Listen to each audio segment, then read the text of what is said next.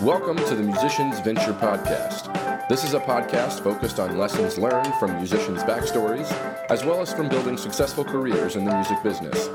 My name is Nick O'Brien, and I'll be interviewing artists and industry experts and offering insights based on events that Wisconsin Music Ventures has produced. On occasion, I'll be joined by Allison Im, the founder of Wisconsin Music Ventures, as she and I will dive into topics relevant to the music industry. So let's get down to business. Welcome to this episode of the Musicians Venture Podcast. I am your host, Nick O'Brien, and I'm delighted to have with me today Bisca Rae, who is a Milwaukee artist. Um, Bisca has just recently, you know, within the last few weeks, uh, put out uh, a new single. And so we're going to be speaking with her about not only that, but also um, about just how she's gotten into uh, the music career and what's inspired her and all of that great stuff. So, uh, just to kind of uh, introduce you as listeners to who we'll be speaking with today, um, I'm going to go ahead and uh, and just read a little bit of Bisca's bio. So, Bisca hails from a small town in big city clothing, also known as Milwaukee. Uh, songstress Bisca Rae is well versed in the creation of sonic dreamscapes, evocative of nostalgic, soulful productions. With a growing catalog of soul and R&B infused production, Bisca Rae's limitless and creative mentality is reflected in her discography, and she effortlessly floats between subgenres. Blending styles to create her own distinctive sound, her productions are packed with divine, feminine energy as she harnesses her unique talent for communicating relatable experiences. Captivating listeners with her youthful exuberance yet humble wisdom, Bisca's latest offering pairs playful guitar riffs with unhurried drum patterns slowing the pace of our day to day lives as the production perfectly complements a layered, gritty, but breezy top line. Bisca Rae is undoubtedly an artist born out of organic growth and collaboration, drawing inspiration from the likes of Syd, Steve Lacy, and H.E.R., and praising them for their raw and honest approach to songwriting. Following her introduction to production, Bisca found herself directing all aspects of her work from cover art to visuals, a method which has allowed much room for creative expression, resulting in offerings truly reflective of her personality. She's armed with her distinct mezzo soprano vocals, Bisca's playful and romantic style, effort, effortless, excuse me, effortlessly cuts through the, the noise as she continues to forge her way as a female artist, a strong advocate for women's rights with an aim to connect and share common experiences through music, harnessing true encounters and emotions is second nature to Bisca as she creates an experience for fans, bringing like minded individuals together in a safe space. Much can be said for Bisca Rae's rich and varied experiences from small town Wisconsin church choirs, which I'm sure we'll get into, and university and gospel university gospel choirs to begin to being largely involved in the underground rap scene of Milwaukee, where she worked alongside hip hop producers, exposing herself to a multitude of musical spaces. Bisca, what a bio! Uh, I, am so excited to dive into all of that. Uh, welcome to the Musicians Venture podcast. I'm so happy you're here with us today. Hi, thank you so much for having me. I'm really excited to be here. Yeah, so Bisca, you like I said at the top of, of of the of the episode here, you recently put out a new single called Other People and you are I assume working to promote that and and and get that listened to by as many people as possible. Can you give us a, a, quick look into what life is like for Bisca Rae right now? What does your day to day consist of? Absolutely. So, uh, actually, not only is it a single, but it's a full body of work. Uh, so, other people is sort of the lead track that I've been promoting off of a collection of tracks that I've just released um, under the title Sad Girl Season. Uh, so I've been uh, just doing a lot of work recently, uh, trying to focus on how to c- continue to keep the momentum going um, you know, this body of work I spent two years creating. Uh, so when you take that much time uh, to prepare uh, something, I think it's important to do your due diligence and kind of honor uh, it on the back end after it's been released as well. I think a lot of artists, you know, put out a song or put out a collection of tracks and feel as though the work is done there but honestly that's where the work just begins. So you know it's just constantly collaborating with different artists around the Milwaukee area trying to continue to create content uh you know gearing up and preparing for live performances uh connecting with individuals in a capacity similar to this um you know talking about the project and just trying to get people excited and listening and um activated to hopefully uh, share the music with the people that they care because uh, or that they care about because it's music that I really care about and I think that there's a important message that lives there as well so I think the more people uh, it can touch the better. Yeah that's awesome. Uh, I, I really love your focus on you know collaboration particularly with uh, you know some of the artists and, and individuals that are kind of uh, right here in your backyard. Um, what's i'm just curious what is your uh, what has been your experience like uh, working with other milwaukee artists? I mean it hasn't been easy. I, I think i would be remiss to act as though uh you know everything is smooth sailing all the time. I think a lot of being a young artist and, and coming up in a scene is kind of trial and error.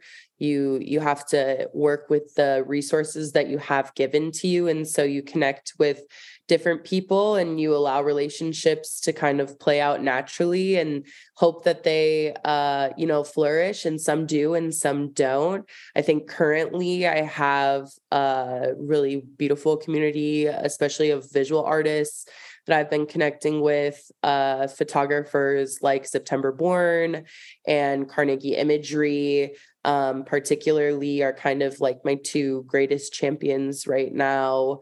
Um, and so I am just grateful to have, uh, you know, people who can kind of help bring my visuals and my concepts to life. I am pretty much a one woman show right now. Um, I'm fortunate to have the support of my brother Cole uh, when it comes to live performances. Uh, but when it comes to marketing um, and, and doing everything behind the scenes that comes to uh, putting out music, you know, it's all just me. So I'm, I'm very grateful to have the community that I do um, supporting me and helping to bring my vision to life.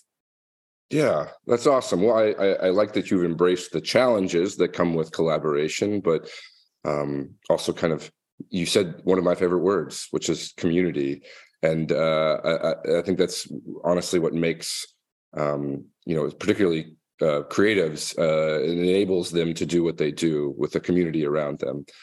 Um, so now that we've got a peek at like what what it's just like for you right now, um, kind of coming off of the release of of other people. Um, let's rewind. Let's go back to the beginning.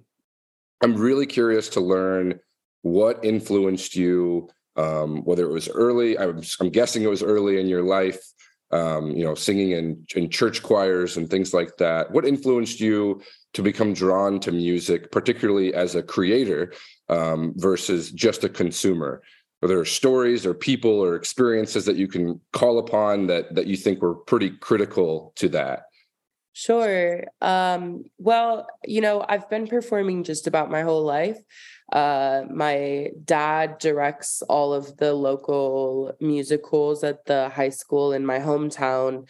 So I grew up uh, quite literally from the time I was an infant, you know, in theaters, around music, um, as the bio said, you know, uh, singing in joy choir as a small kid and growing up singing in church in those environments, and then going on to um, you know, play violin and also continue to train classically uh, for musical theater as well as jazz, all kind of in my childhood. Um, kind of being creative and music in general always had a strong uh, place in my life. It's always just been a part of who I am. Um, and so I think, you know, landing uh, in a profession like this in a way kind of feels inevitable uh, but i think that there were definitely uh, maybe just like the hurdle of permission uh, to kind of go after a career like this and and um, you know create music in the capacity that I am and and take it as seriously as I am. Um, you know, that's not the sort of thing that you do where I'm from. You know, I'm from a small town in Wisconsin. Um, you know, there's a particular mindset that you have. I think from the time I was like nine years old, my parents were like, you should go to Yale.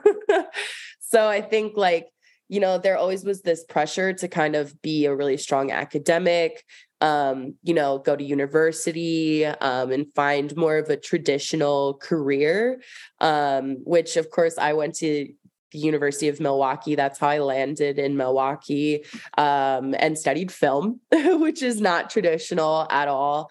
Um, but, you know, being in a creative field like that, um, I think just kind of started to open up my mind to the possibility of kind of like what a career can look like and kind of creating your own definition of uh, what your future is. And that doesn't necessarily have to falter into like doctor, lawyer, teacher, what whatever regular career uh, you might think of. So I think, you know, uh, I started writing music when I was 14 performing uh you know at the state fair uh with my 4-h uh company that i was a part of which is very wisconsin very rural sort of upbringing. And then um, you know, had a myriad of different groups. I think the first band I ever had was like a three piece jazz trio with a standing bass and a piano, and we do like old school jazz cuts. Um, I was part of a psychedelic rock band for a while. Um, and then, you know, eventually I just reached the point where um, you know, I was at university. I was really struggling with my mental health because of uh, just kind of the lack of uh, creative release uh, that I think I really found with music. And it wasn't that I wasn't getting the opportunity to be creative. Like I said, I was going after a degree in uh, film and video practices. Uh, but, you know, music has just always held such a special place in my heart. It is really, truly such a form of self expression. Um, you know, and I think being able to create music really grounds me uh, to kind of be okay and be the person that I am today. And, you know, it, it truly is just a part of who I am. Uh, being able to write music and sing and kind of have that release.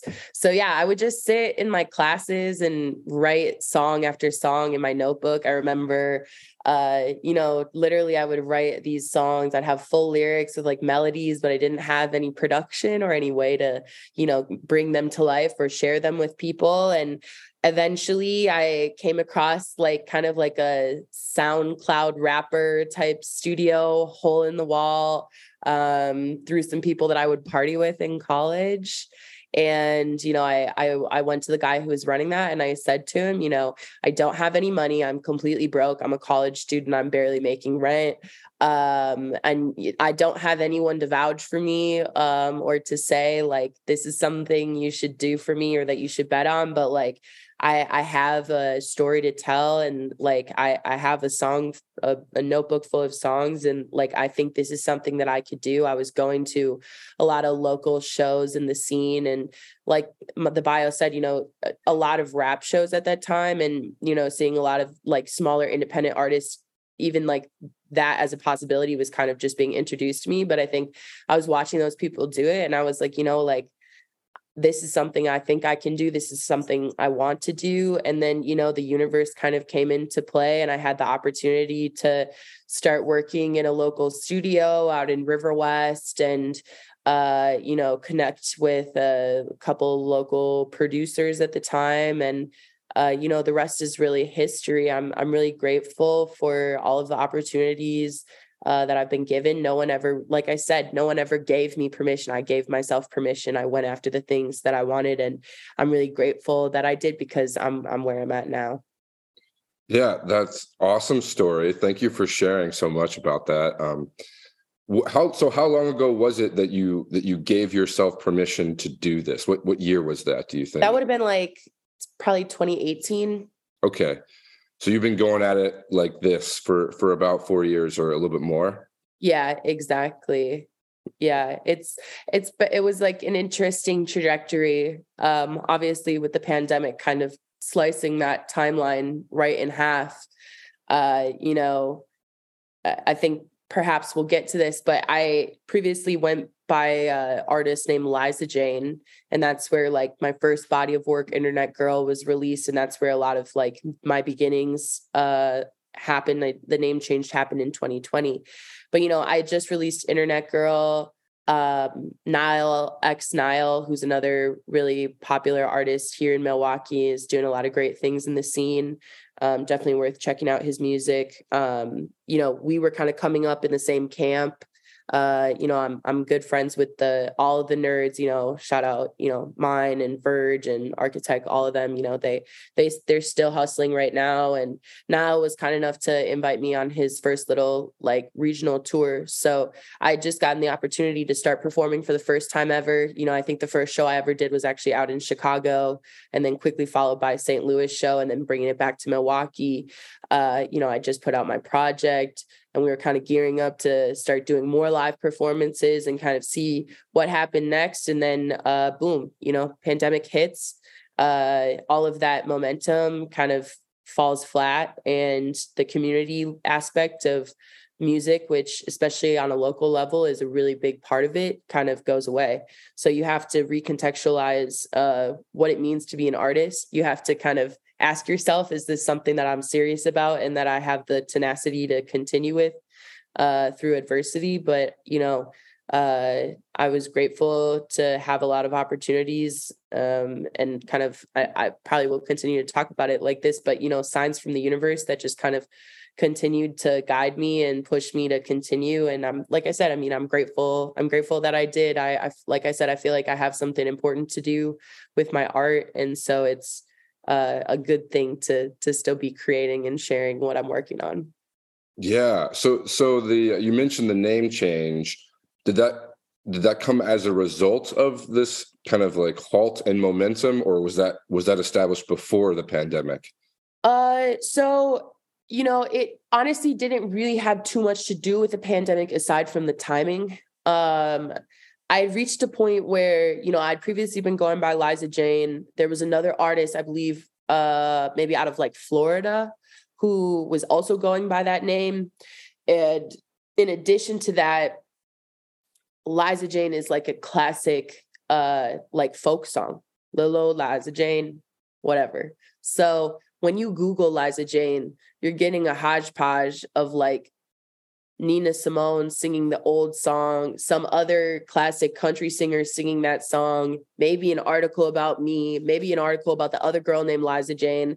Now, when I picked the name, it was personal to me because my my grandfather would always call me Lizzie Liza Jane. And so it just felt like a, a natural thing. I, I chose that name actually. I'd taken like an impromptu trip out to Los Angeles uh, with one of my good friends at the time. We we skipped town and uh, went to go check out a female film festival where a director was going to be that we really were interested in meeting. Um, and I remember we released my first ever song on uh, SoundCloud, and he was like, "Okay, we we have to pick a name. We have to pick a name." And so Liza Jane was the name. We dropped the first ever track.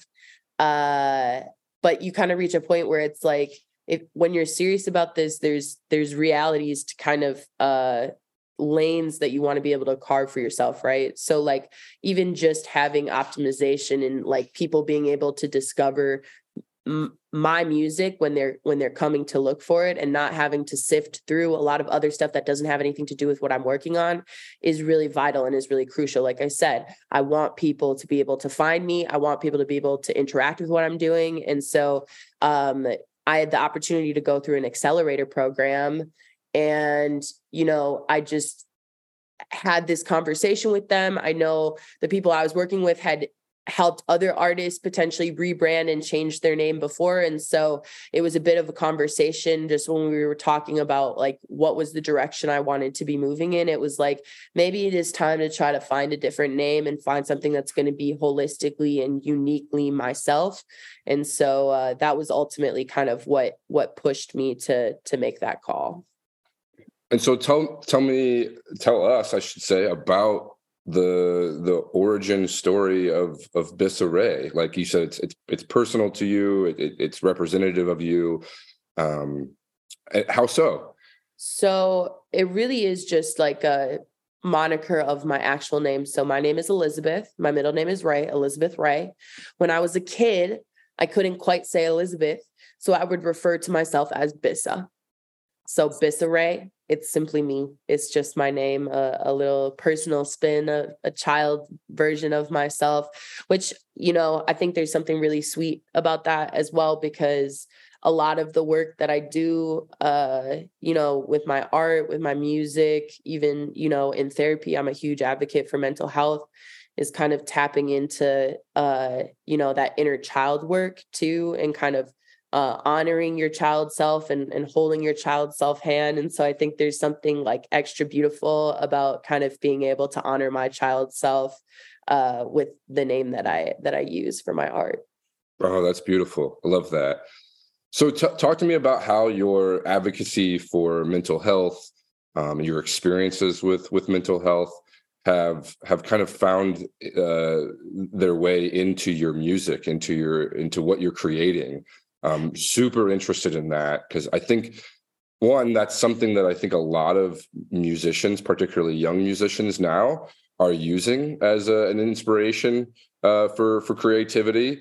Um, but I think it always means something a bit different to everyone else, to everyone. So I'm curious, what how does mental health find its way into your music?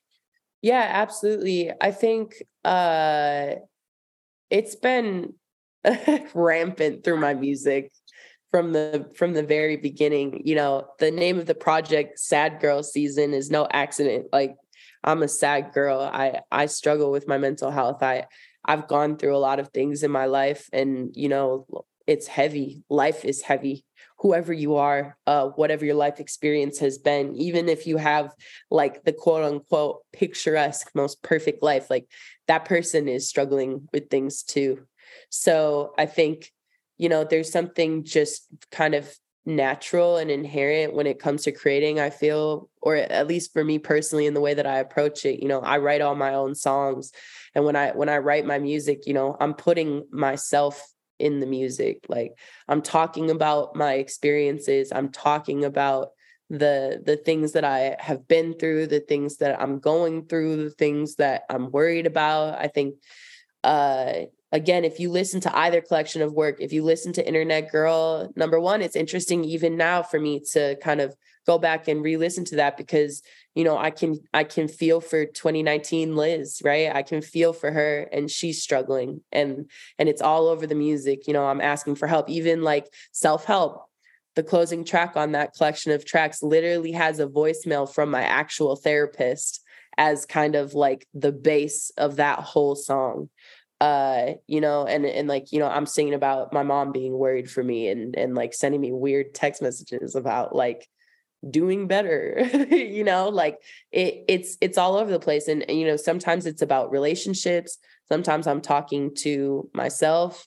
Sometimes i'm talking about what i wish i had uh or or you know things i'm scared of or things i'm struggling with uh, it, it comes across in in a lot of different ways. And when i think about like the music that means the most to me and the music as a listener that has had the most impact on me uh, it, it's when those artists are really talking about their truth and when they're really sharing about their hardship and the things that they've been through uh, because music has saved my life uh, countless times and you know it helps to make you feel less alone. It helps to make you feel seen. It helps to put words or feelings uh, in in more of a tangible space uh, and i think there's something really valid to that so I think on a personal level, when I'm creating, I, I hope that I'm able to do that for people. And I know even too, just from being able to connect with listeners, that like uh, the music is able to have that impact, at least in some capacity, for folks. Uh, so it feels it feels like success. yeah, I mean, I can I can relate. Uh, your music does speak to to to me, particularly in that realm of mental health. I think you know, mental health has just been something um, you know in the last few years that has come to the surface as something that uh, people are more um, open to talking about uh, and so i wonder with with you i'm curious was was there a, a hesitance at all uh, in terms of being that vulnerable uh, with your with your music and and kind of expressing some of the challenges uh, that you've experienced like or or was it just a no-brainer? No this is this is my life. I'm gonna i'm gonna write songs about my challenges my struggles. Um i guess i'm just curious about the vulnerability aspect of of your music. Yeah you know it's interesting uh on a couple different levels. It's first of all a lot of times subconscious i think you know uh when i'm creating when i'm writing when i'm in that space I'm never thinking about how it's going to be received or perceived. I'm just creating, you know, I'm just putting myself out there. I'm just writing how I'm being called to create. Uh, you hear a guitar line or you start to see a piece of production come together and the inspiration hits and and you just you let it flow and i think like especially early on before I had released any music and I was just trying to do this, like trying to figure out what it looked like, trying to figure out how to put together music more in a way that's like authentically me. I mean, I think that's like an interesting, and, and this is a little bit of a tangent, but like even just as a creative or like specifically as a musician, having to lean on other collaborators uh, to help you create the ultimate vision of what you're trying to produce to lean and kind of uh, carve out what your aesthetic is like. I mean, if you listen to my early stuff, again, very strong hip hop production. There's an EDM track of mine that exists on SoundCloud. If you want to go search that out, it exists. Um, so you know, there it's like you kind of have to claw your way through, even just like landing in a spot where you're making something where you're like, oh, cool, like this is authentically me. This is the sound that I'm going for. And so again, when you kind of finally hit that point, you're not thinking like, oh no, I'm going to expose myself. You're like, oh, perfect. Like I can finally like lay down my burdens in this way that feels the most authentic to who I am and how I want to express myself and how I want to put these things out. And then truthfully, again, like a lot of what preparing this collection of tracks was because so it's the project is nine tracks that's nine of maybe 35 that was made in a two and a half week period. So even just the process of going through all of that music, listening, trying to hear what is good, what is not good, what makes the cut, what's really good, but it's just not quite good enough to to stand up a, amongst the rest you know going through that whole process again i'm not even focused on like oh this is embarrassing or like oh i what if someone's gonna see me for who I really am? You know what I mean? Like whatever. Like I'm I'm a very transparent person. I think I said that to you at the beginning of the interview. You were like, "Is there anything I should steer clear of?" I was like, "No," because I'm just being a hundred percent myself all the time. My experiences are mine, and I'm proud to own that, and I'm proud to just kind of wear my my life experiences, my success, my trauma, my failures. I wear all of that as a badge of pride because, again, like it's all part of the journey. It's all part of evolution. It's part of life. It's part of being a human being. And so I think, again, when I'm putting that stuff into the music, I'm just talking to you. I'm talking to the listener about my life, about my real experience. And like the truth of the matter is, whoever is listening to it, there's going to be something that connects there because again, we're all in this together. We all have different life experiences. We all have different starting points. We all have different privileges. All of that exists. But at the end of the day, the human experience is something that we can't escape.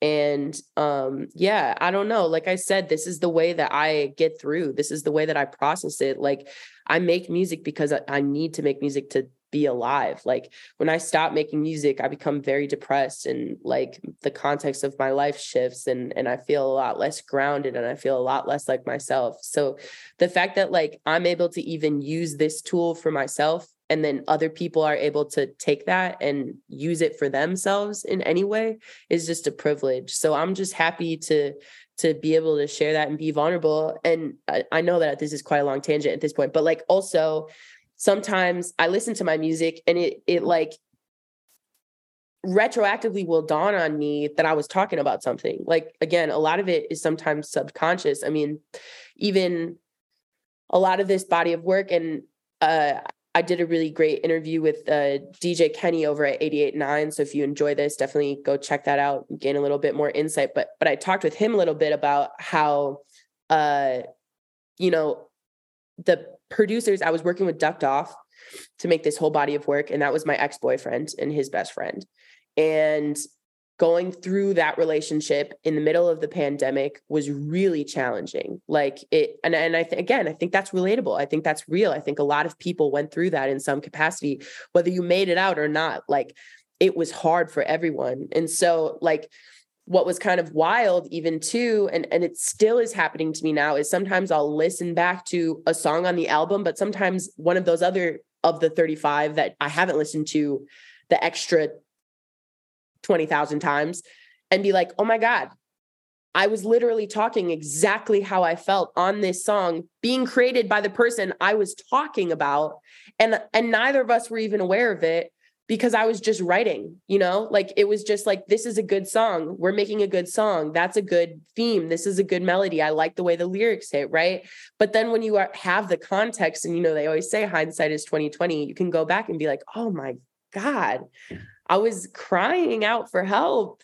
And like none of us could even realize it because you know when you're in something and when you're that close to it a lot of the times you you can't see the picture until you're a little bit farther away oh Bisca, like I know you said this is a tangent, but that's just a it's a beautiful like um, kind of reflection on what the creative process is like for you and what inspires that. And um, even you know at some point during that, you you had mentioned uh, whether intentionally or not, like what success looks like for you, and it's not, or at least my interpretation of what you said is not based on you know Spotify streams and how many podcasts you're on and all of that, but just whether or not what you create connects with with with listeners. That's beautiful, Bisca. I mean, it's important though, because if you start judging your success on Spotify streams, that's a losing game. Mm-hmm. That is mm-hmm. a great way to to take take your plane, take it, allow it to take off and then crash directly into the ground because you don't have control over that. You don't have control over who is connecting with your art. You don't have control over who's listening. You can certainly do things to try to encourage like more prosper and more success and more people to connect with it, of course. But it's those tender moments it's those individual connections and and again that that tangible humanity where like when you can connect with another person and they can tell you like that meant something to me that's success. And like, again, I have had plenty of moments where I've been like, screw this. I'm leaving. I can't do this anymore. The music industry is hard. This isn't fair. It should be faster. It should be now. But the truth is, the universe is not going to give you something until you're ready for it. So you have to take your time. You have to take your grace. You have to pay attention and continue to grow. And and in general, like again, you don't get to play out how the numbers are going to go, but you do get to control how you move and you do get to control if you can continue. And continuing for me, uh, you know, that is the success at the moment is just you know, being here, being an active musician, showing people that my perspective matters. And then, you know, if people care or if people don't care, like that's up to them. And and all I can do is is try to encourage encourage it as much as I can on my end. yeah, definitely. I, am I'm, I'm curious that we've dove pretty uh, you know, pretty deeply into the creative side of of your work. Um, but I'm curious at what point did you start to understand like the business side of being a musician? And the like you mentioned the industry is hard and like there are some things you know obviously with the creative side that you can, can you can control and, and others things you can't. But with the business side like sure there are things you can do that could potentially up the number of streams that you get on spotify or whatever. How how did you learn the business side? How is that how is that progression going as a young artist um, are you working? I know you're working with you know with a manager or management you know kind of firm. Just talked about the business side of, of your work and and what that's been like. It's been incredibly clumsy and full of mistakes. so, I love honesty. It's great. Yeah, it it the because again, think about it. At 20, with zero knowledge of the music industry, zero connects to anyone in the music industry. I mean, Jesus Christ, zero connects to anyone who has anything to do with anything serious about music. And then I find a guy in a crappy apartment and I'm like, hi, can I do this, please? And then somehow it happens. And so then you kind of get caught up in the creative and you're like, oh my gosh, I'm doing this. Like I'm making art. I'm doing the thing that I've seen all of these different artists who I look up to so much. Like I'm kind of stepping into their realm. I'm stepping into that. But that's like a very naive and like youthful outlook. And so I think like and this is something that I think a lot of young artists definitely do experience and I think that this is also kind of unfortunately the bubble that kind of pops is the thing that differentiates the people who are really serious about it and the people who are in it uh, to maybe use uh, bachelor vernacular for the wrong reasons.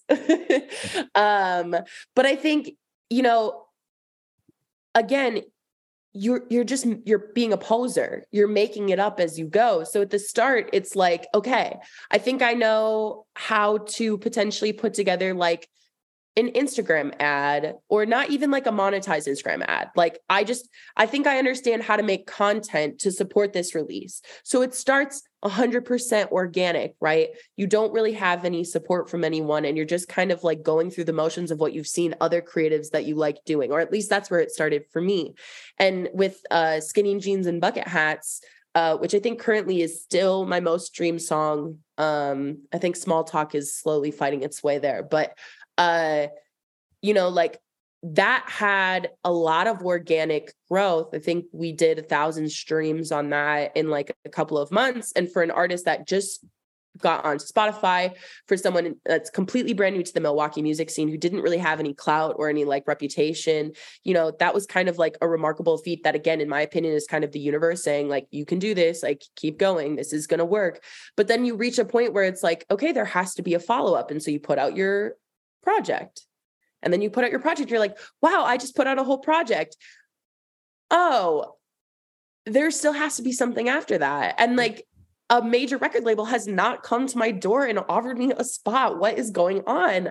Right. So, like, you kind of reach this point where it's like you realize that as an independent musician, and I think that there's actually a lot of merit and a lot of like very great value in being an independent musician, um, you have to figure out how to navigate those landscapes on your own. So I was fortunate to be chosen for an accelerated opportunity um, where I was given a grant, but also a lot of really hard learning lessons. It was you know marketed to me as an opportunity to learn all about the music industry um, and also to jumpstart my career. I think they said to me at the beginning of that program by the end of this program you're going to be able to financially support yourself with music. I'm like great that's what i want to do. I started doing this in the middle of the pandemic when i had kind of hit this wall of feeling unsure about what was going to happen and then you know reality came and that's not what that opportunity was at all and it was a lot of discrimination against me because I was a woman.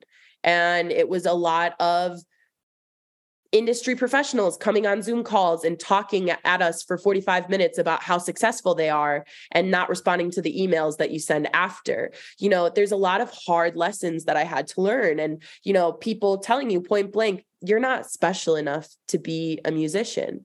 I was told that by the people who were running the program. So, you know, it's hard when you're in this position and mentally you're at a place where you're like i'm going to prove myself. I'm going to show who i am. I'm going to make this happen for myself. This is my time. And then you find the reality of that is kind of the opposite. It's hard not to take that personally and it's hard not to land in that space and be like maybe I'm not special enough.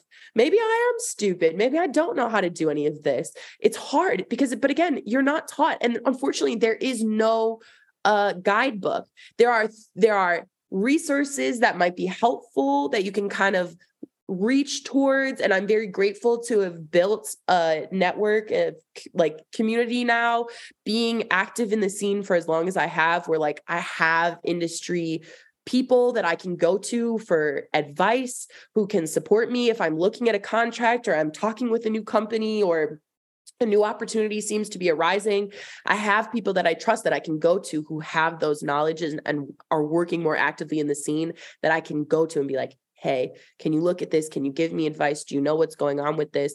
But you don't start with that and and unfortunately a lot of those business lessons are ones that have to be learned the hard way. But fortunately what that experience did for me is it gave me a crash course in the reality of music industry and it it, it built up my armor it gave me a reality check and it reminded me also that i'm that bitch okay like i'm doing this I'm making this happen for myself. I've been making this happen for myself. Nobody said that this could happen but me. And here I am. And, and it's gotten me this far. And so it's this line of trusting your intuition and staying open to abundance and that's a lot of what i've been talking about recently with you know just when i'm talking about where i'm at mentally what i'm looking for for myself but also if you're talking about like advice or or or philosophy this is where i'm at personally is you have to stay open for opportunities. You have to be open and available for abundance to find you. And unfortunately when you stay open um, there's going to be uh, things that aren't very nice that can also come your way. But as long as you trust yourself and as long as you have people around you that you can trust where you don't have a good feeling about something or something isn't going quite right that you can kind of fall back reassess the situation and continue moving forward knowing that like you have fortified yourself on your own that you don't have to count on an external force to be the end all be all for your craft or for your success or for what the success of your career is going to look like. That's really i think when you kind of have that freedom to to be just more empowered in the business space.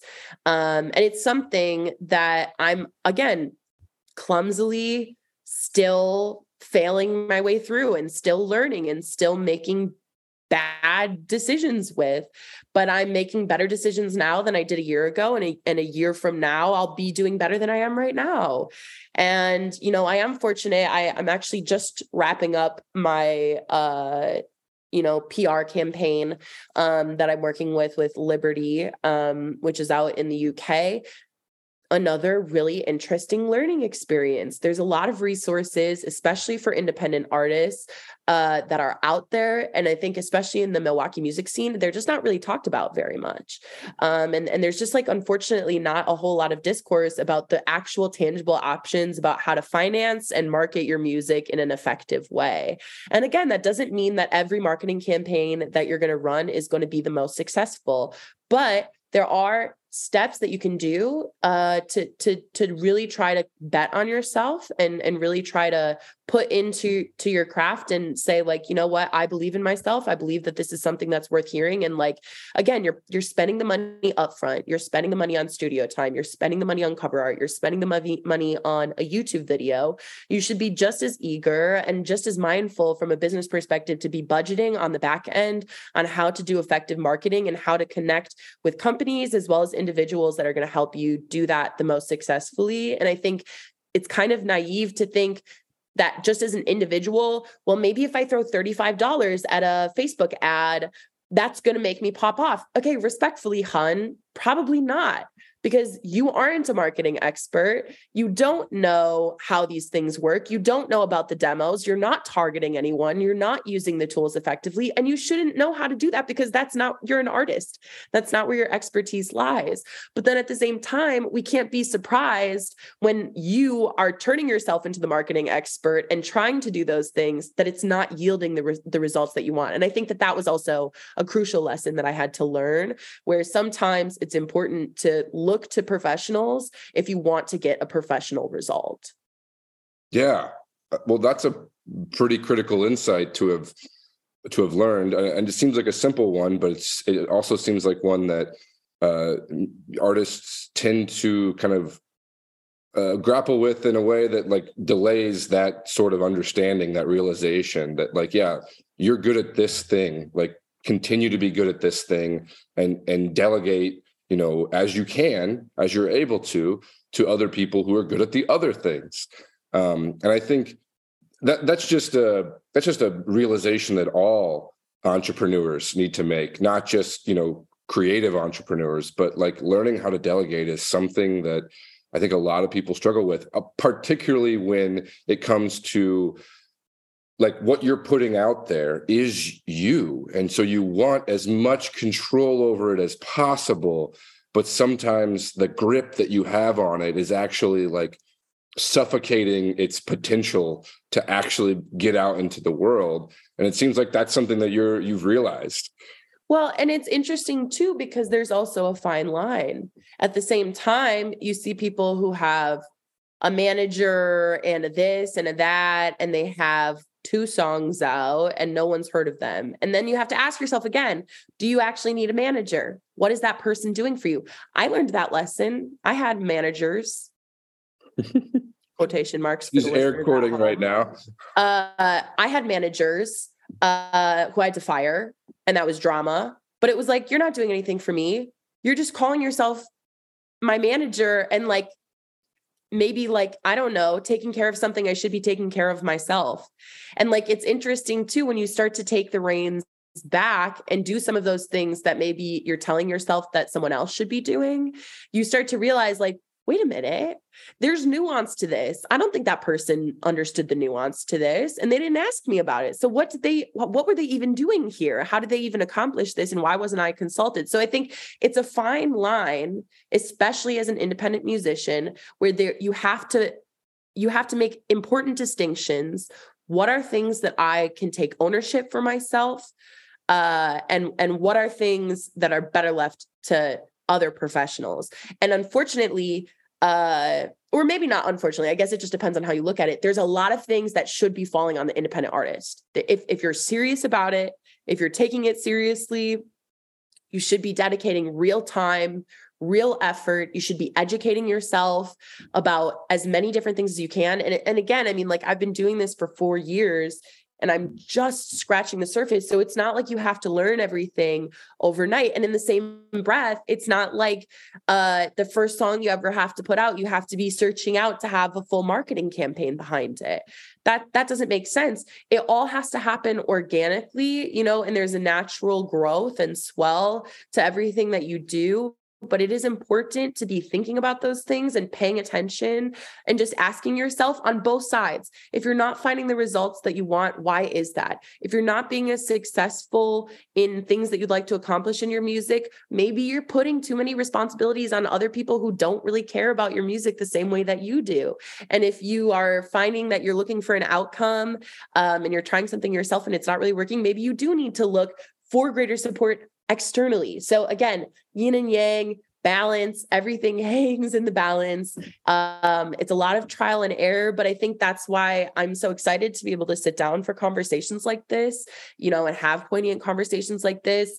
Um, I'm fortunate to be connected with folks at Radio Milwaukee. And I think um, my great hope I was able to, you know, audit their amplifier program which is a similar accelerator industry program unfortunately uh, the way of the format of that has kind of changed a little bit from my experience with them but i am going to hopefully be working with them and trying to uh, you know create greater space and community um, for all independent artists, but especially in my mind and heart and eyes for for women and femme and queer folks that are looking to step into the music industry, that are looking to to begin to do this. Whether you have already released music or if it's just like a dream or something that you're looking to do in your heart, like I really believe that there are so many talented people in Wisconsin and that um, what we can continue to do is lift each other up. We can continue to educate each other. We can continue to flesh out um, this this scene because you know I think that there is a lot of benefit being here, but there's a lot of growth, and I, and I hope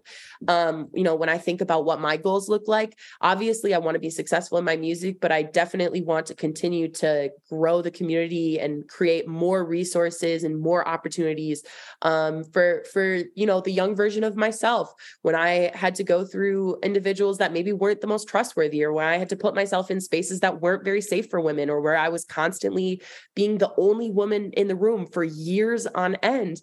You know, and again, I'm fortunate at this point to be in a place where I get to pick and choose who I work with and set boundaries about what those environments are going to look like. But when you're just getting started, uh, it's hard to be able to do that because you're just trying to get your foot in the door. And so I'm hoping I can maybe wedge that door open a little bit more and create safer spaces uh, uh, for folks um, in Milwaukee, but obviously in Wisconsin as well uh, to flourish and and kind of learn these lessons in maybe like a softer place to land. Yeah, I'm I'm so glad you kind of naturally took the conversation there because when you had said that you experienced, you know, gender discrimination within, you know, the industry, my mind went to okay, let's let's dive into that a little bit. Um, and so it's it's clearly a passion of yours. You speak about about it like very with, with like exuberance.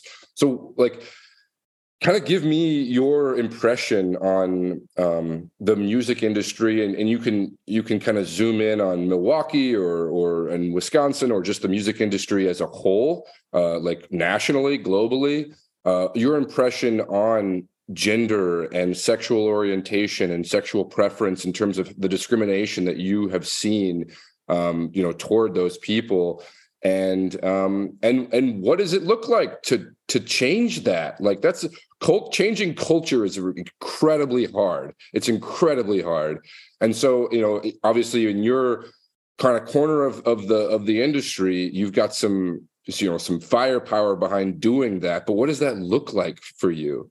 Absolutely. I mean i think the question that you've asked is quite a large question of course. Yeah. there right there's there's a lot of different levels and facets to to what we're talking about. So i mean let's start big because I don't really care to talk about this the the industry as a whole for too long because the fact of the matter is the music industry is that. It is an industry it is exploitive and it is trying to make money. And so that is the end all be all that is like one of the biggest lessons that i learned going through that program actually because i think like i had this i had it in my brain that i was like if i'm talented and i try really hard that is all it will take. I, I will put my music in front of these people and they will hear that it is good and they will see the vision and, and it's going to take off for me. And the, and the reality is like, no, you need to prove to the larger music industry that you are a safe investment that is going to make them money. That's just the reality of the thing. That's why you hear about music, or excuse me, that's why you hear about musicians getting screwed over so often in these horrible deals that they're signing, is because, again, they're not caring for the artists. And so, again, it's not surprising then when you look at the climate that they're not taking care of the artists on the whole and that there's not a whole lot of care being taken about what the climate looks like and and how women are being treated and and how uh, power dynamics are playing out um, in these scenarios. I think unfortunately that is just the reality of what the industry looks like, and I don't necessarily know that there's a lot that I can do to change that. What I can do, in my opinion, is make a tangible and clear impact on my local community um, in trying to change the climate and the the the very large issues unfortunately that we do face is particularly in the Milwaukee scene but unfortunately it's not just a Milwaukee problem it's a national problem um, that that I hope to to make a little bit of an impact on a, on a local level. Um, I think on a personal level when I think about uh, how I want to move forward still trying to work in the music industry and standing here and saying screw the music industry right is uh, you know again organic growth if you build a fan base and if you build a community um, of your own merit, right? You connect with people, you continue to get people to engage with what you're working on and care about what you're working on. Those people are going to stand by you and and you know, fortunately, the music industry can't take that away from you and that that gives the artist a lot of power. But because it takes so much to get to that point where you have that comfortability and that fan base there to kind of protect you, um, it means that you have to kind of fight really hard on your own for a long time before you're you're going to be able maybe be able to accomplish that organically and so i think that's where you see artists kind of overzealously stepping into rooms stepping into contracts stepping into agreements whatever it may be uh, that aren't going to be good for them and that maybe aren't safe for them um, and so again, like if we're if we're talking about on a local level, uh, we have a sexual assault problem in Milwaukee. We have a problem. It is an epidemic. We're not talking about it. It's a good old boys club. We work very hard to protect the men in this community. And it is honestly appalling to me the level at which we are comfortable with allowing abusers and sexual assaulters to bounce back and re enter society and um, you know, just continue to thrive and flourish. And I think there's always a second chance for them. But what they don't realize is that when you do that to another person, and, and obviously this is not just a men's issue, but if you're looking at the statistics, it is resoundingly a man's issue. Um, you're ruining someone else's life. They don't get to bounce back. That is trauma that they will have to live with for the rest of their life. And no one wants to talk about that. Everybody wants to talk about the abuser, and nobody wants to talk about the other person who was involved in that, who was going about their life in whatever, in whatever context, in whatever context it might be. You know, it's a difficult thing to have happen. A lot of people put themselves in vulnerable positions because they're struggling in other capacities. That doesn't mean that they deserve to have that happen to them. And so, what I see, unfortunately, in the music industry in Milwaukee in the music scene in Milwaukee and in the overall climate of Milwaukee is a general disregard for the safety of women um, and for the ability for women to exist, to have fun, to be free and open, to be authentically themselves, and to not have to worry uh, that that they might be harmed.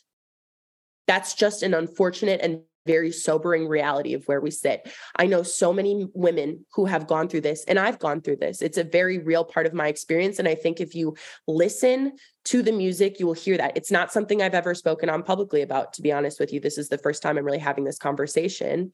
And it's something that I feel so passionately about. Um, and yet, in the same time, it terrifies me because there are powerful people people who will work endlessly and tirelessly to uphold the status quo and, and uphold uh, the the system which allows this to continue to happen. And so I think again, when I talk about why I want to be an artist, why when I talk about why these things are so important, it's so that we can have conversations like this, so we can hold men and people of the community accountable uh, when these things happen. And, and and I'm not talking about social media. I'm not talking about airing someone out on Instagram or reposting things about how terrible sexual assault is. All of that is great. It's fantastic to remind people, but I'm talking about real, tangible, in person spaces. I'm so tired of being the only woman in the room. It is exhausting. And I bring this up to the men who host those spaces and they become incredibly defensive and they want nothing to do with it. And I'm the bitch and I'm the person that has the problem and I should be grateful or whatever it may be. And that's fine.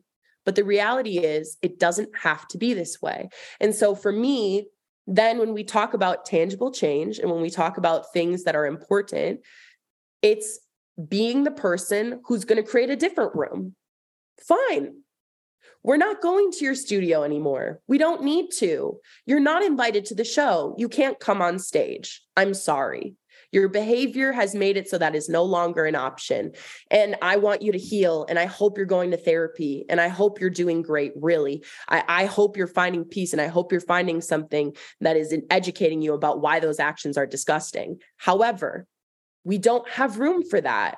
We simply don't. We need to protect our women, our femme, our queer, our people of color. We need to protect them. It is vital.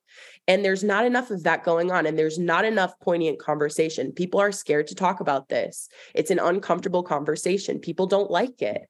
And so, again, I think I haven't done this much, but I am stepping into myself in a, in a new way these days.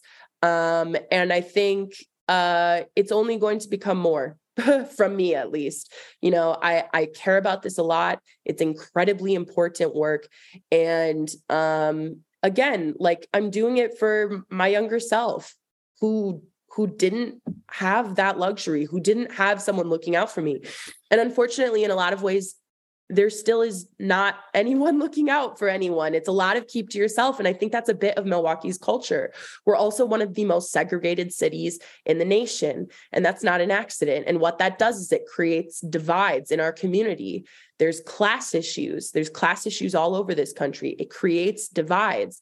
And so, again, we're all dealing with a lot, we're all battling with a lot.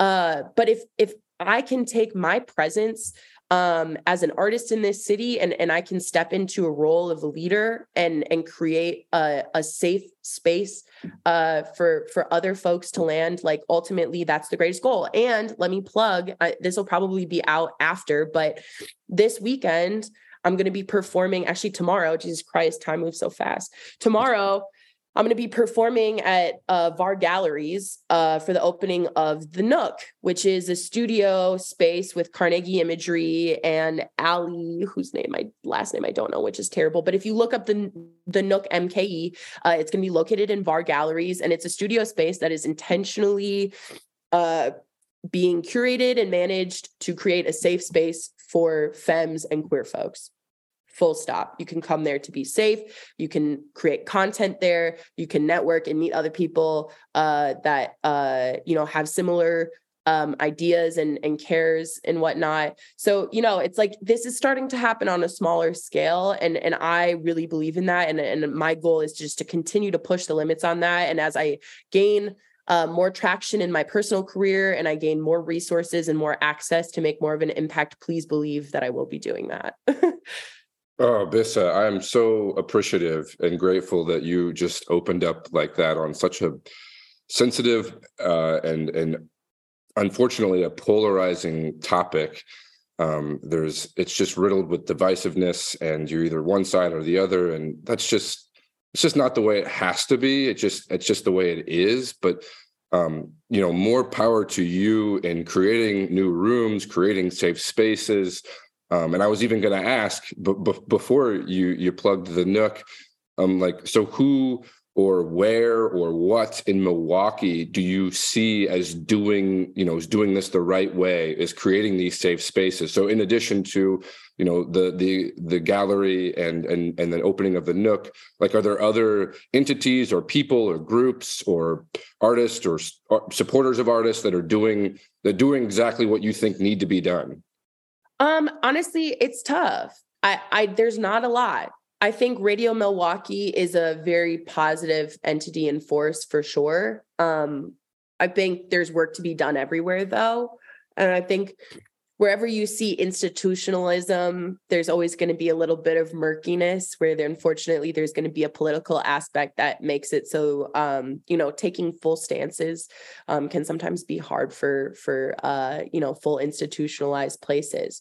Um, I think unfortunately for me those safe spaces look like people's houses um, and look like the personal community that i've been able to connect and build with um, in uh, even just really the past year.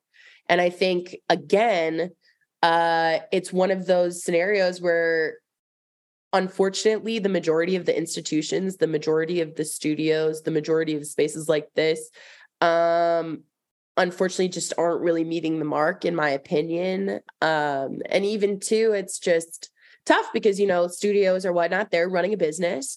Um, and so to turn away certain clients if you don't agree with the morals of what they've done maybe isn't good for business um, or or different scenarios like that i'm not really sure. Um, but again what i tend to see or, or i mean even a few months ago i was in my feelings, getting up on Instagram, talking about a 12 all male lineup for a for a fashion brand that had come back and was having like a homecoming show. And every single person on the lineup was a cis male. And i don't understand how that's possible. To be completely frank with you i see these things and it's just irresponsible. It's irresponsible it's lazy it's sloppy and it shows a genuine disregard for diversity and for again creating a safe environment. Because again if if every room if every lineup is just full of men what message does that send? We don't care about you. You're not important.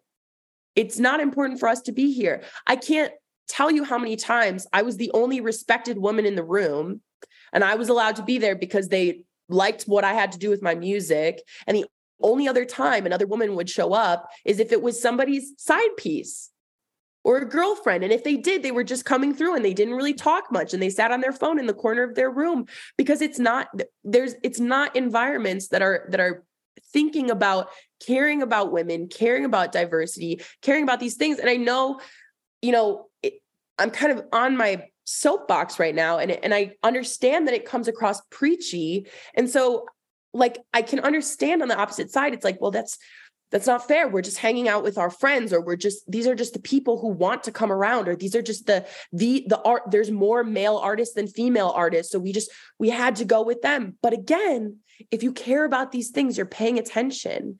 And if you care about these things you're looking around the room and saying maybe it is weird that we don't ever see women. Maybe it is weird that my entire community is just male. Like there is a balance to everything. Women are complex, intelligent, emotional beings. We have so much value to bring to the table. And I think as much as there's kind of this narrative, I think that like the big women's issues have gone to the wayside where it's 2022 things are progressive don't women have enough can't you just get over it? I have been discriminated for my gender in just about every workplace i've ever been in and i'm not talking about the music industry i'm just talking about being a strong clear-minded woman who knows what i want steps into roles of leadership and advocates for things when I think I see things that aren't right. They don't like that. They don't want us to be that way. They want us to be quiet. They want us to agree with things. They want us to do what we're told. And I'm tired. I'm tired of doing what I'm told. And so, again, if I can even, you know, forget all the men, forget the 50% of the population, no offense, my sweet guy, but forget all the men, just as women, if we start taking a little bit of our power back and if we start betting on ourselves, and if we start organizing, and if we start making the spaces, and if we start putting on the shows, and if we start saying, I'm not going to be the only woman on a lineup. I'm not going to be the only woman on a lineup. Thank you for the opportunity. Unless there's another person that shows the slightest amount of diversity on this lineup, I can't do it. I'm so sorry. Thanks though. You know, it's taking these little stances and and doing what we have in our personal control those are the things that are going to translate to a larger cultural shift. And so I think that kind of actually perfectly goes back to the beginning of this conversation, which is how do you change a culture? It feels impossible. It's a horrible weight. I mean, it's the same with modern day racism. It's vile and it's sick and it feels like it's never going to go away because it's institutionalized and it's woven into our government and our culture and everything that we've been built upon. But for all of these issues, it's a matter of taking personal ownership and initiative and making changes and taking stances in your personal life when you see those opportunities arise. And unfortunately, it's usually not the easy choice. It's usually uncomfortable, it could have bad consequences. But I promise you, cutting out those people and allowing those people in your life take a stance, see how people react.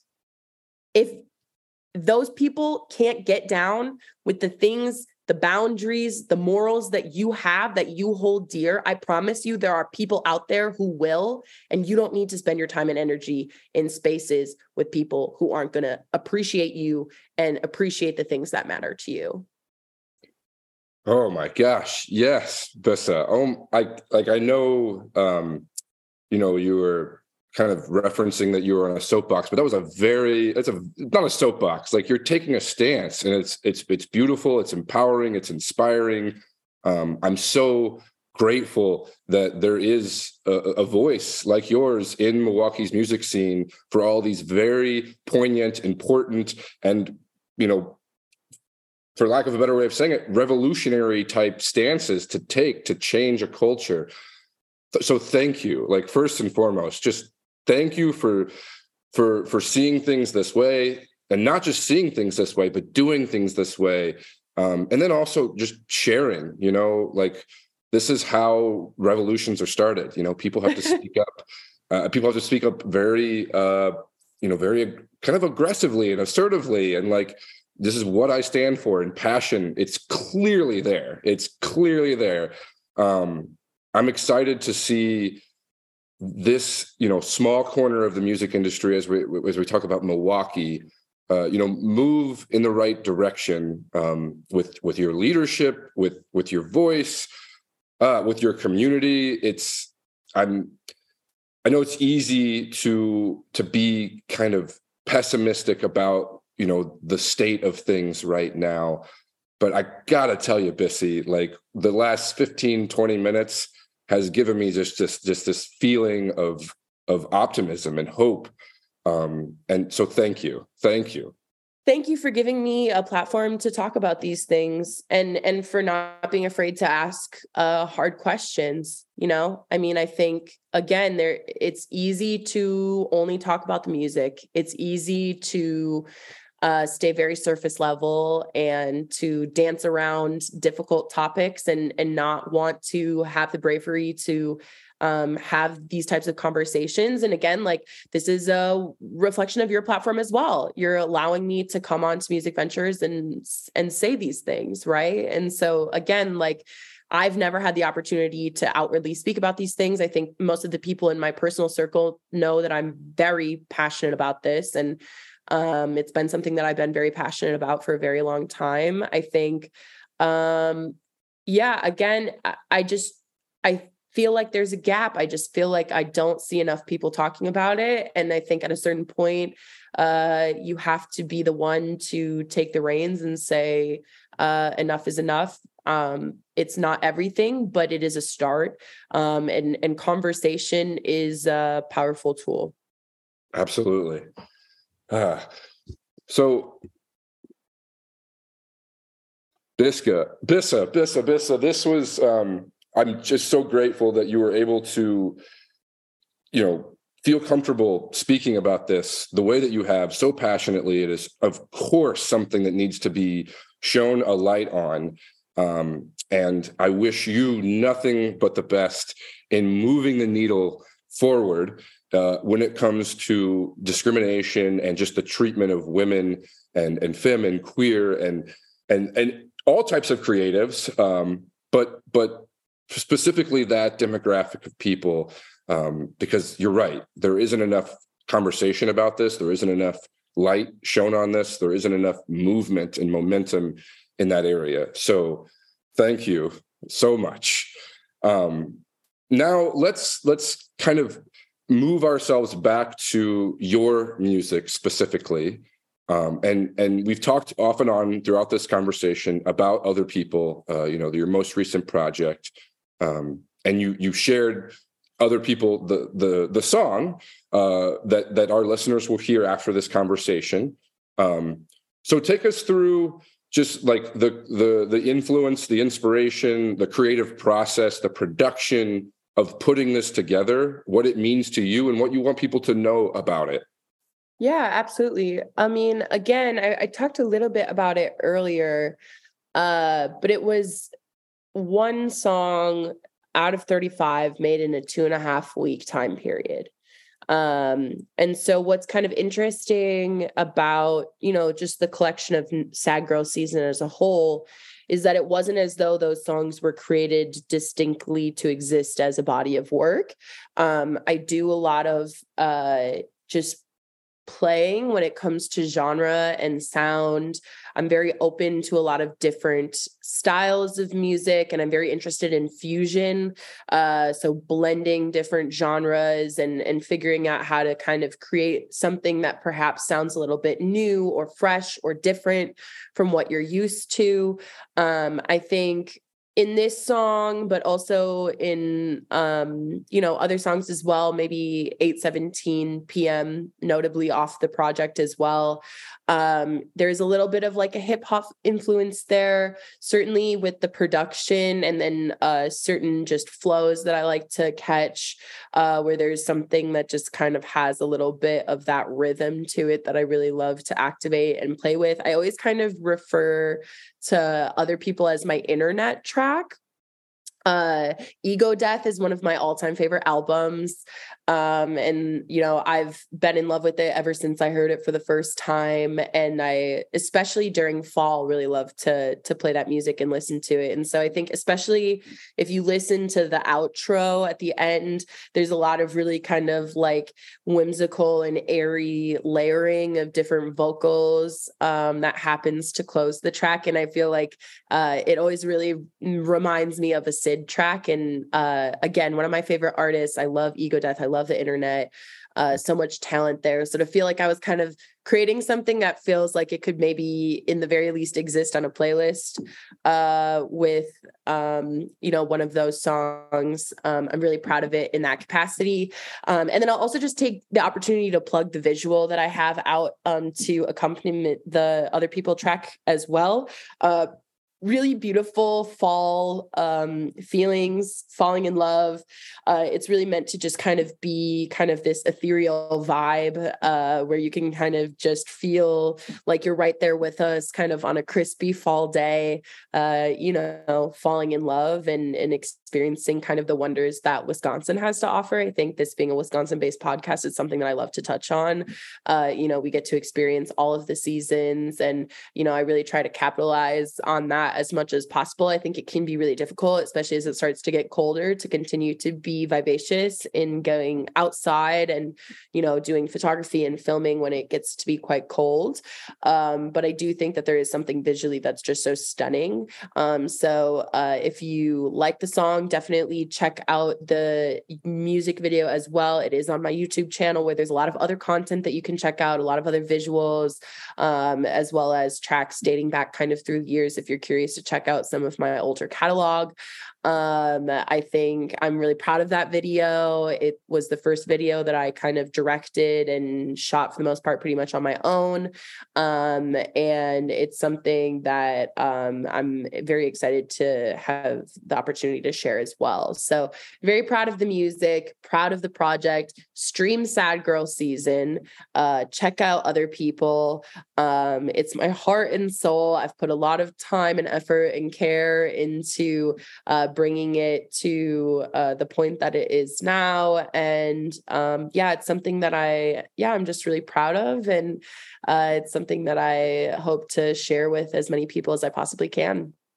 Yeah, I, I find it like really interesting that you're not only doing you know the musical aspect of of this project but also the visual aspect uh, uh, uh do you find that to be unique in in you know as an artist as a musician? Absolutely absolutely. I mean like one of the superpowers that i have is the degree in film. Uh i went into school kind of thinking i was going to do like documentary. I was like really into vice and i had won like an international award for a documentary that i had produced in high school. Um and so i went into school kind of with that thought in mind but the way that my degree has been able to just like effortlessly kind of elevate uh, my ability to be a musician has just been such a beautiful blessing.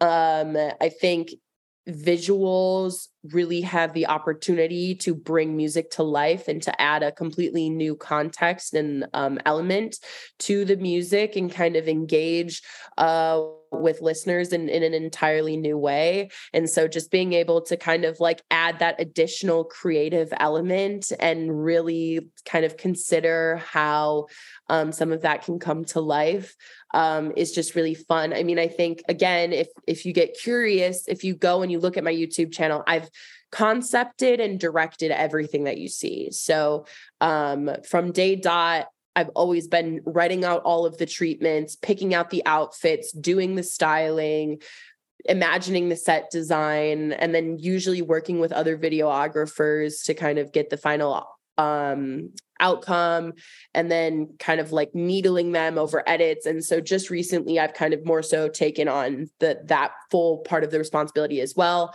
It also allows me to edit a lot of my promotional content and like consistently create new and engaging ways to connect with uh, folks, particularly on Instagram, is where I post a lot of it. But you know, I'm also on Facebook and TikTok as well, um, and then also obviously uh, the content itself lives heartily on YouTube. So, uh, yeah, you know, it's just it's another beautiful way for me to express myself and just bring new levels of excitement and intrigue to the music.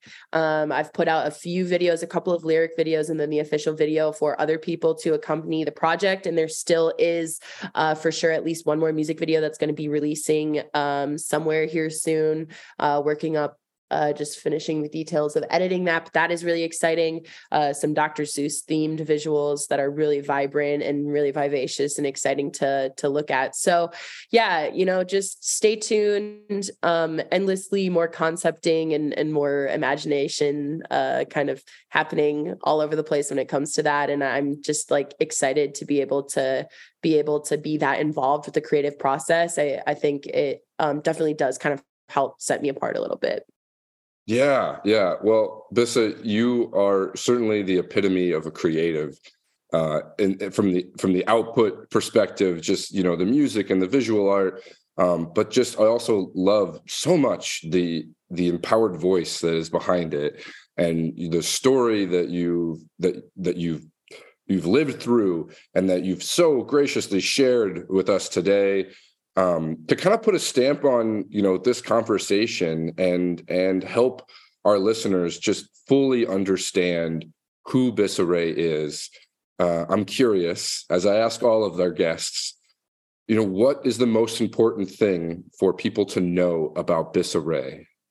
You know, you kind of gave me a little a little volley for me to think about this question. Um, and I think I'm maybe I'm just going to reference my Instagram bio right now, which currently says, I believe, girl making art, trying her best, uh, which is to say, um, my music, my brand, the things that I work on and that I care about are simply a reflection of me um, a young woman who is moving through the world and trying to turn it into the version of the world that I would like to see and trying to create the version of life that I would like to live. You know, I think we all only have uh, one life on this planet. It's kind of cliche, but it's true. And so I think, like, if anything, I really hope that uh, you hear my music and you feel empowered to go after the things that you care about and and uh, you know create the version of the life that you want to live in whatever uh, capacity that that looks like. And and if if something that i'm working on can inspire you to do that all the better. Oh that is so beautiful. Uh th- this conversation has been full of just beautiful insights and and perspectives and I'm so so grateful to have had the chance to sit down with you and, and talk so openly and um, and and you've said this word a few times vivaciously about your your your path to this point and it's only really like 4 years old so there's so much more beauty yet to come and I'm excited for you and and and your future. Um, just th- thank you Bisca. This has been lovely Thank you so much. I, I'm really uh, so glad to have had the opportunity to do this today and have the opportunity to talk about my music and the things that I care about. Thank you once again.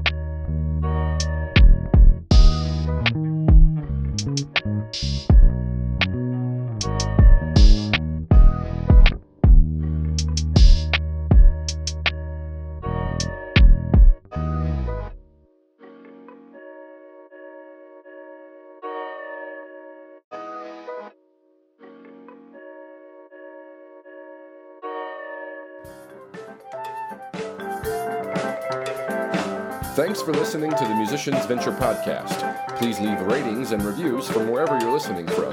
Check us out online at themusiciansventure.com for more information on what we have happening, to find past episodes, and ways to get in touch with us.